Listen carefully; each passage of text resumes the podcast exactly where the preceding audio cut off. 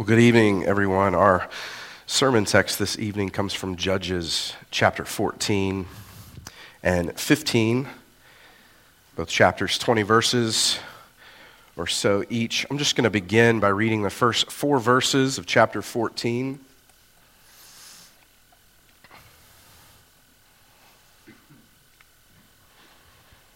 Hear now this, the word of the living God. Now, Samson went down to Timnah and saw a woman in Timnah of the daughters of the Philistines. So he went up and told his father and mother, saying, I have seen a woman in Timnah of the daughters of the Philistines. Now therefore, get her for me as a wife. Then his father and mother said to him, Is there no woman among the daughters of your brethren or among all my people that you must go and get a wife from the uncircumcised Philistines? And Samson said to his father, Get her for me, for she pleases me well. But his father and mother did not know that it was of the Lord, that he was seeking an occasion to move against the Philistines. For at that time, the Philistines had dominion over Israel. Well, this is the word of the living God, and we say, Thanks be to God. Well, please be seated.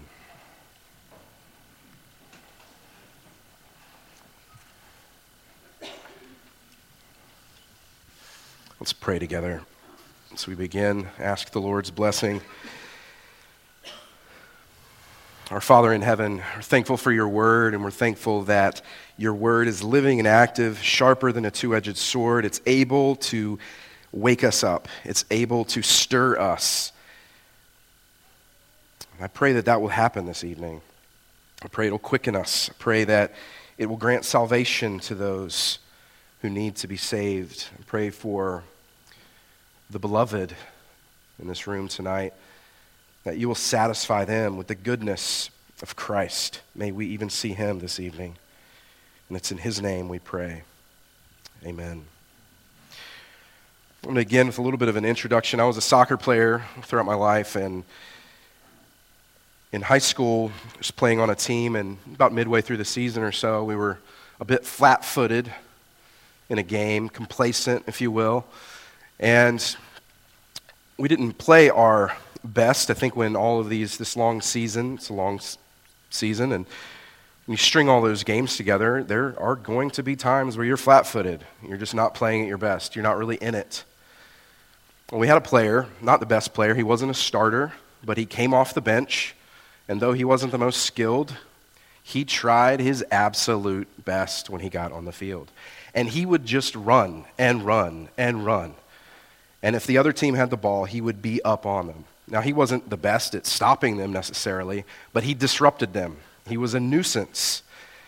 And the next day at practice, our coach really let us have it because we were flat-footed. We were complacent, not playing our best.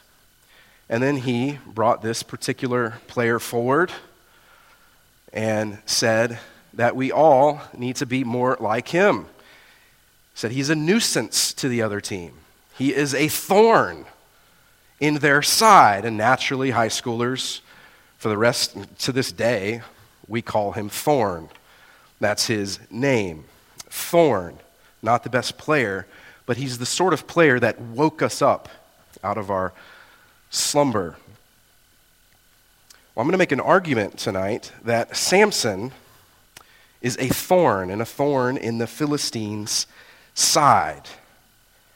One of the points that's been repeated thus far in this series is that, is that the author of the book of Judges wants us to see that the Israelites, they fall further and further away from God and God's promises. They spiral downward. In last sermon, we read that the Israelites had taken another step downward. They had become complacent with their enemies, their overlords, the Philistines. Judges thirteen one, again the children of Israel did evil in the sight of the Lord, and the Lord delivered them into the hand of the Philistines for forty years. There has been a progression in the book. Generations prior to this current generation, those Israelites, generations prior, would have cried out to God to rescue them from their enemies. But now Israel does not even cry out for help. The Philistines have taken over their land. And verse four says, the Philistines have taken dominion over Israel. Israel should be taking dominion. They are not. Instead, they just live with the status quo. They have lost faith. They are cold. They have no motivation to fight for their land and to take it back. They are fearful. And that's the context. They will not even seek salvation. They do not even ask for it. Before moving any further, I think this is worth contemplating. This is one of the primary messages I hope to get across.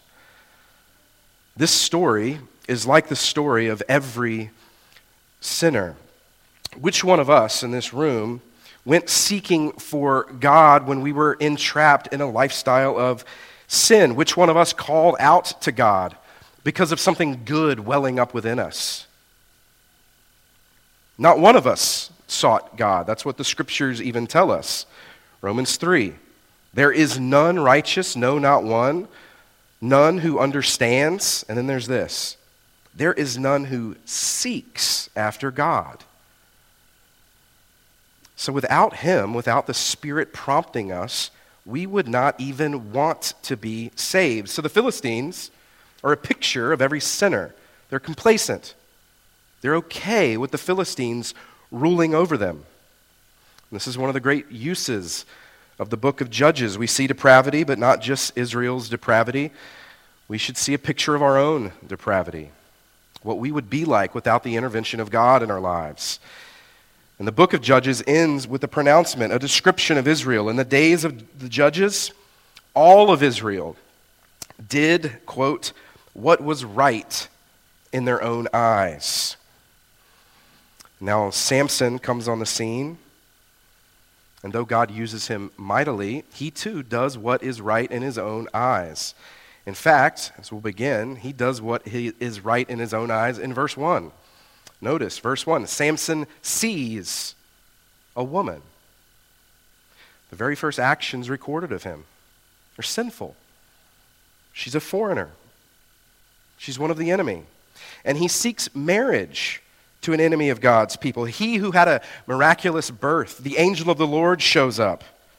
He who has been set apart by a Nazirite vow, even he does what is right in his own eyes. He sees a foreign woman and decides he wants to marry her, and he presses his parents. You can see the repetition there in verses two and three. Do you really not see anyone of our own people? And then he says to his father again, get her for me. He will not back off. And this decision is surely not pleasing to God. And as one commentator has pointed out, Samson, the one who is supposed to deliver the Israelites from the Philistines, instead marries a Philistine. So his parents are not happy, and they ask him, you not find one among our own people? And only three verses in, we're reading this narrative about people who are deeply flawed.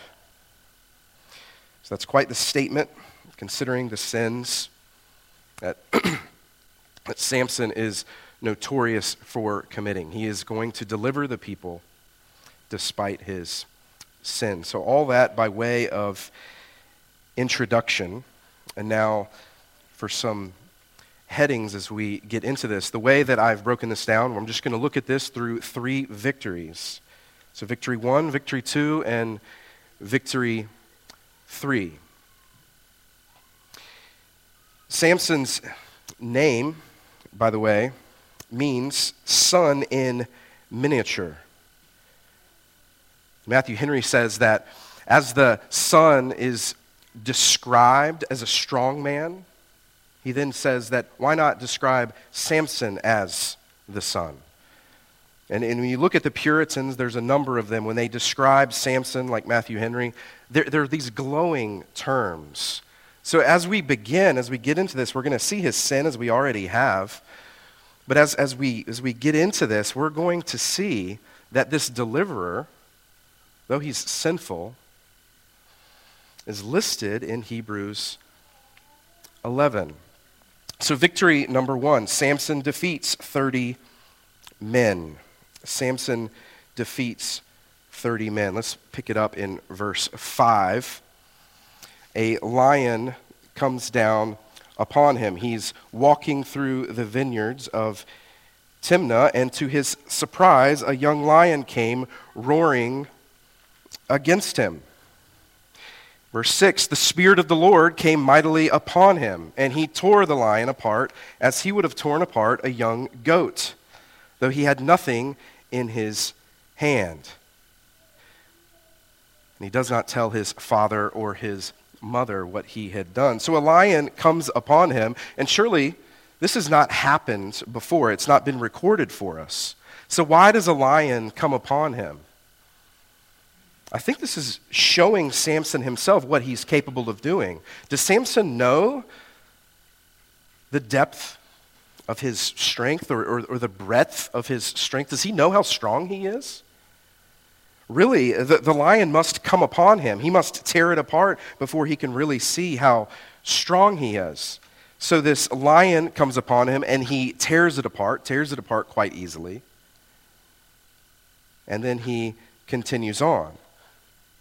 He goes down, talks to the woman, she pleases him, and afterwards, Samson, he eats honey as he's walking back from the carcass of the lion. That's verse eight. And what's notable about this is that Samson is under a Nazirite vow, per the instructions of the angel of the Lord. Remember, the Nazirite vow is threefold. Samson is not to drink wine or alcoholic drink. He is not to eat anything unclean, and no razor shall come upon his head. And by eating honey from the lion's carcass, he breaks his vow, at least this aspect of it. And then he actually gives some to his mother and father, dishonoring them. Verse ten, Samson then goes down, and he's going to have a feast for his wedding. Notice verse ten. He gives a feast there for young men used to do so. So Samson gives a feast, and that's an interesting phrase, for the young men used to do so. Surely there is drinking involved at this feast. And a number of scholars believe this to be the case. Daniel Block says that the word for feast in this context refers to a seven-day drinking bout at the home of the bride's parents. So this is the second way that Samson has broken his vow. And the last aspect, of course, remaining is his long hair, which later will come off. We'll read about that in chapter sixteen. So now verse eleven. It happened when they saw him that they brought thirty companions to be with him. That is, the Philistines brought thirty companions to surround Samson.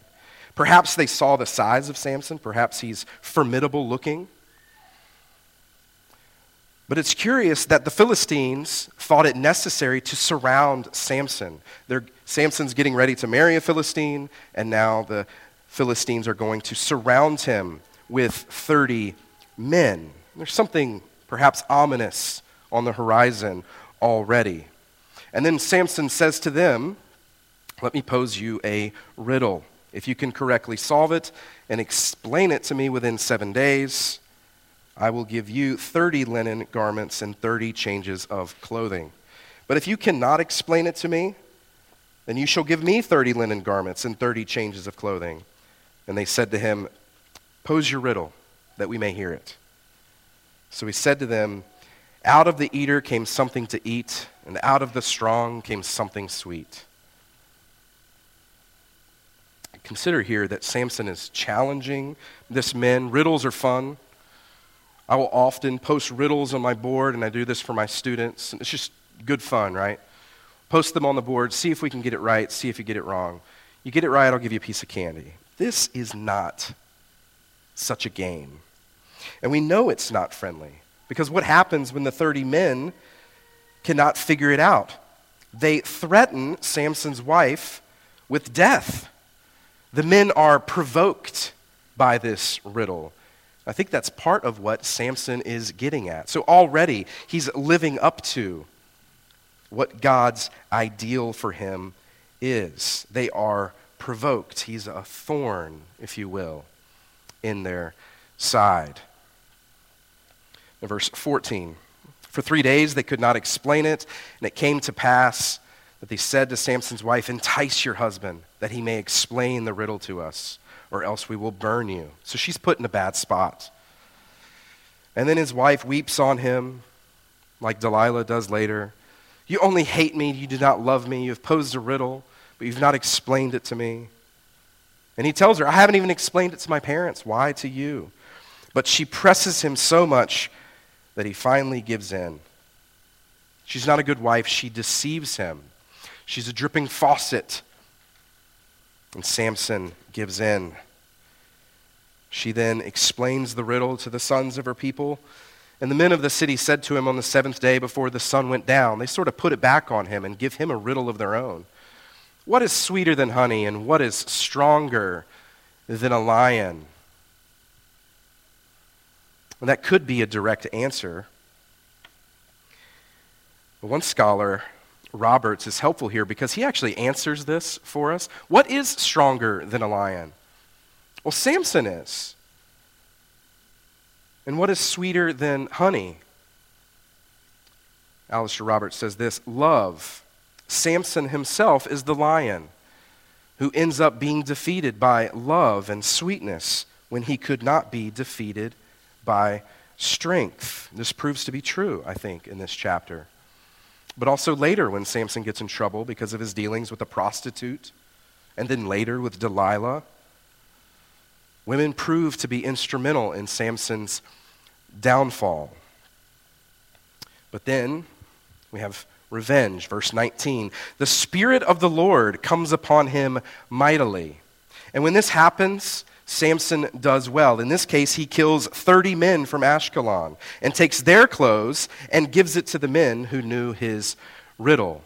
And notice, this isn't Samson just taking personal vengeance. This is the Spirit of the Lord coming upon him mightily. It is the Lord fighting through him. Just as the Spirit of the Lord came upon him when he fought the lion, now the Spirit of the Lord comes upon him and he kills thirty people of his enemies. And this is the first time the Israelites have actually stood up to fight against their overlords. This is God's purpose. He's waking his people up, if you will. The baseball great Cal Ripken, Baltimore Orioles, from a while back, he was known for his consistency, known for being a steady player, always ready to play. I found it interesting. I saw him, read about him, and he did not talk trash, which I, I was completely surprised by. I just thought Cal Ripken, being one of the greats, would have been a trash talker. But he was not a trash talker, and he gives an interesting reason for not talking trash. He says that when he's playing his opponent, he goes, "If they're asleep, why would I talk trash and wake them up?" He goes, "Let them sleep." And he would hit base hits on them all day. I think the point here, let's go back to verse four in chapter fourteen. This is the crux. Let me repeat this. Samson's father and mother did not know that it was of the Lord, that he, that is God, was seeking an occasion to move against the Philistines. For at that time, the Philistines had dominion over Israel. Remember, the people of Israel, they're complacent. They're flat-footed, and something has to come alongside them and stir them up and wake them up. And this is a messy story, if you will. Some people may not like it, but it is the word of God. And Samson proves to be a hero of the faith, and part of it is because of this very story. He fights against the enemies of God. So let's see victory number two. This from fourteen twenty to fifteen eight. Samson destroys produce, farmland, and the men who kill his wife and her father. Beginning in chapter fifteen, verse one. After a while, in the time of the wheat harvest, it happened that Samson visited his wife with a young goat, and he said, "Let me go in to my wife and to her room." But her father would not permit him to go in. And her father said, "I really thought that you thoroughly hated her. Therefore, I gave her to your companion. Is not her younger sister better than she? Please, take her instead." And Samson said to them, "This time I shall be blameless regarding the Philistines." And Samson went and caught three hundred foxes, and he took the torches, turned the foxes tail to tail, and put a torch between each pair of tails. And when he had set the torches on fire, he let the foxes go into the standing grain of the Philistines and burned up both the shocks and the standing grain, as well as the vineyards and olive groves. So he destroys produce, farmland, and later he will go and fight other men. A few notes here. Consider how deliberate this must have been. We can read this kind of quickly. It's only three or four verses or so. But consider what it would take to catch three hundred foxes for a moment. He's not outsourcing this. He catches three hundred foxes, and then to keep them alive and to tie them tail by tail, this is a lengthy process. It's a deliberate process. He wanted to harm the Philistines. And this is quite clever. He puts a torch between the foxes and keeps them alive enough that they would scurry off and destroy the produce of the Philistines. Like Gideon, who had the three hundred and the torches. Now there's three hundred and there's more torches. It was very deliberate. And despite, again, Samson's sin, he is pestering the Philistines. He is judging his people. The Philistines, rather, Samson's wife, his father would not let him have his wife. He takes revenge. You could say that his father-in-law was not allowing Samson to have children of his own. He was blocking Samson from having fruit of the womb. And so therefore he goes and he destroys the fruit of their vineyards and farmland.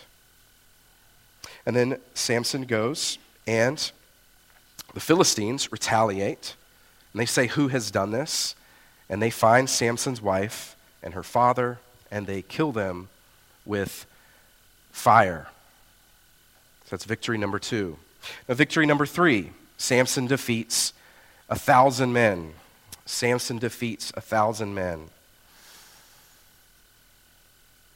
After beating them hip and thigh, he dwells among the clefts of the rock. He has to flee the Philistines, and he dwells among the cliffs of the rock in another region. This verse nine of chapter fifteen. And the Philistines then seek revenge on him and go up to find him. Now verse nine, the Philistines go up, they encamp in Judah, and they deploy themselves against Lehi. And the men of Judah said, "Why have you come up against us?" So the Philistines want Samson, and now Judah is going to have to go and get Samson. And this is the tribe of Judah agrees to this. They arrest him and they turn him over to the Philistines. And Samson only makes them promise, "Do not kill me yourselves." And the tribe of Judah agree not to kill Samson. They only arrest him, and then they turn Samson over to the Philistines. Now think back with me for a moment. Back to the beginning of the book. Judah led the charge. The people of Israel gathered together when their enemy overtook them, and they asked, which tribe should go up first? And God said it should be the tribe of Judah that goes up first. They were the most prominent, the strongest tribe. They were chosen to fight the enemies of Israel first. And now as this book winds down, Judah turns over their own countrymen to their enemy. Do you see how far we've fallen? Judah has become a tribe of cowards. They are complacent. They are comfortable. Coincidentally, God's providence, Pastor Ryan spoke about Judah this morning in his sermon. It is from Judah that the king would come. Judah is a lion's whelp. The scepter, the king's scepter, belongs to Judah. And now, Judah is a bunch of cowards. This is what they've been reduced to. And think about their, the nature of their sin for a moment. How often is sin like this? Perhaps you, believer, do not pursue holiness because it requires too much change in your lifestyle. Perhaps you like the status quo. How many in our day are willing to overlook their civic duty because it interrupts their comfort? How many Christians do not do their Christian duty because it interrupts their comfort? This is Israel's problem. This is Judah's problem. They do not want to be delivered. To resist their enemy would require hard work. It would require them to come alongside Samson and go fight the Philistines with Samson. It would require active faith. And it's easier, in Judah's mind, not to deal with this. We're okay with the Philistines. We've got bread, we've got meat, we're doing fine. They'd rather not have the nuisance that Samson is. They could have joined Samson. Instead, they arrest him, and they, they, they turn him over. May such an attitude, brothers and sisters, not be true of you. Let each one of us do the task that God has called us to. It is certainly not the same task that Samson has or Judah. We're not called to raise the sword against our enemies in order to take back the promised land, yet we are to abound in love and good works. And that will require sometimes for us to go out of our comfort zone. It will require sweat and sacrifice. Think of our Savior and his attitude towards good works. I did not understand this perhaps so much when I was younger, but now I think I do a little bit more. Jesus was pressed all around when he traveled from village to village. He was a traveling teacher and miracle worker, and people were clamoring all the time for his attention. And how often was he surrounded by people and pressed in? And crowds can trample one another, cause other problems.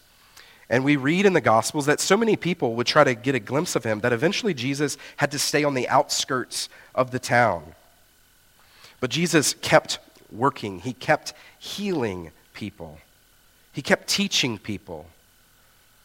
And when they brought him children, he was kind to the children. He prayed for them.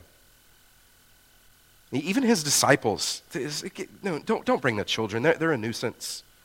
They're a nuisance. And how often is evangelism a nuisance?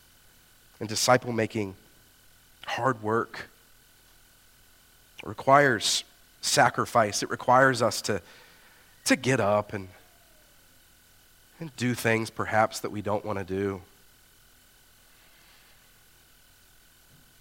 So they hand him over to the Philistines. And in verse fourteen, Samson comes to Lehi. The Philistines came shouting against him. And now the Spirit of the Lord comes again. The Spirit of the Lord comes upon Samson more than any other judge, by the way. And the Spirit of the Lord comes mightily upon him, and the ropes that were on his arms became like flax that burned with fire. True superhero stuff. And his bonds broke loose from his hands. He found a fresh jawbone of a donkey, reached out his hand and took it, and he killed a thousand men. Literally a thousand men with it. And Samson sings afterwards, with the jawbone of a donkey, heaps upon heaps.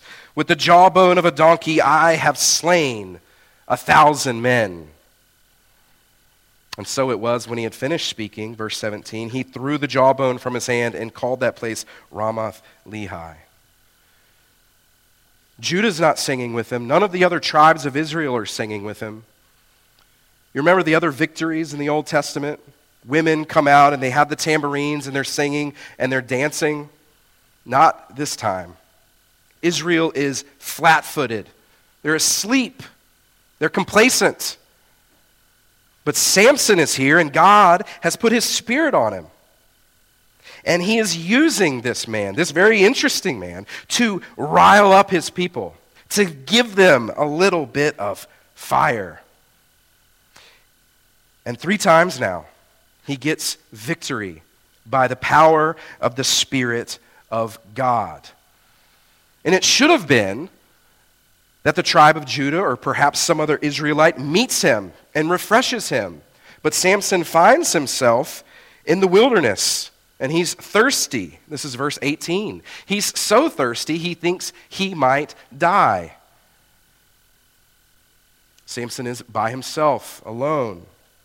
And he cries out to the Lord and says, "You have given this great deliverance by the hand of your servant, and now shall I die of thirst and fall into the hand of the uncircumcised?" So God split the hollow place that is in Lehi, and water came out, and he drank. And his spirit returned, and he revived, and therefore he called its name En-Hakore, which is in Lehi to this day, and he judged Israel twenty years in the days of the Philistines. Like Israel in Exodus seventeen, remember they, they cross the Red Sea, and they drink from the rock as water gushes out. Here God split the hollow place that is in Lehi, and water comes out. And when Samson drank it, it says his spirit returned. It revived him. So Samson is given here more than just water, just as the Israelites were given more than just water after the Exodus. Remember First Corinthians ten? It's not just water that they drink. It's not just water that revives Samson. First Corinthians ten says this, "Brethren, I do not want you to be unaware that all our fathers were under the cloud, all passed through the sea, all were baptized into Moses in the cloud and in the sea, all ate the same spiritual food, and all drank the same spiritual drink." That's what it is. It's a spiritual drink. And Samson is drinking the same spiritual drink. First Corinthians continues, "For they drank of that spiritual rock that followed them, and that rock was Christ. But with most of them, God was not well pleased, and their bodies were scattered in the wilderness." But they did drink from that rock which is Christ. Samson drinks from the rock that was Christ. Samson, after his victories over God's enemies, he drank that drink. And as the Israelites, they, they, you remember, they complain in the wilderness that they were not back in Egypt. But it's at that very moment when they're complaining that God gives them drink. And Samson, though he was a sinner, like the Israelites, despite his sin, God still gave him, of all people, a drink. And not just any drink, it's a spiritual drink. He takes rest, he's revived. And while other Israelites would not fight alongside him, when they would not even cry out, when they would not even ask to be delivered, Samson does fight. Samson does cry out to God. When he was thirsty, he cried out to the Lord, knowing his dependence on the Lord, knowing his weakness. And there's a lot of faith in Samson here at the end of this chapter. He knows the Philistines are the uncircumcision. That's what he calls them. And by way of contrast, we could say that he knows he is part of the circumcision. He is part of the true covenant people of God. His faith is intact. It's alive. It's well. He is actively believing upon God's promises. And so the chapter ends. God's word is not void. Samson did precisely what God said he would do. So, believer, what do you think of Samson's faith? Are you encouraged by his faith? Often we can just get fixed on his sins, and they're egregious, they're apparent, they're obvious. But do you doubt the genuineness of his faith? One lesson we might draw from this is his faith is active. It may not be apparent throughout each element of this narrative, but when he was thirsty, he did not t- attempt to dig a well for himself. He cried out to the Lord. He knew that without God's help, he would die of thirst. Do you know your need for God? Do you know that you cannot dig a well for yourself? Your record of good works will not get you through heaven's gates. You must drink from the well that God provides. Christ says this, "If anyone thirsts, let him come to me and drink. He who believes in me, as the scripture has said, out of his heart will flow rivers of living water." And he says to the woman at the well, "Whoever drinks of this water, that is earthly water, will thirst again. But whoever drinks of the water that I provide will never thirst again." Christ, I submit to you, satisfies Samson's thirst at the end of chapter fifteen. It is notable, lastly, to conclude, Samson judges Israel for twenty years after these things happen. That's the very last line of the chapter. So it is apparent that Israel actually comes alongside Samson, and they submit to him as judge and as their leader, at least in some sense. So in the end, Samson is indeed a thorn in the Philistines' side. But more than that, he is a type of Christ. I'll end with this quote from John Calvin. "All that Scripture predicts in a favorable manner about Samson may justly be applied to Christ. To express it more clearly, Christ is the original model, Samson is the inferior antitype. When he assumed the character of a redeemer, we ought to understand that none of the titles bestowed on that illustrious and truly divine office apply so strictly to himself as to Christ. For the fathers did but taste the grace of redemption." That is, the people in Samson's day, they just got a taste of the redemption, while we, in the church age, have been permitted to receive fully in Christ. Amen. Let's pray together. Our Father, we thank you for this book of Judges. May it have its intended effect in us. May we marvel that you use sinners to accomplish your purposes. And may we marvel that despite egregious sin, you still hold out living water, that whoever may drink of it may never thirst again. Work in us, we pray, for your name's sake. In Christ's name, amen.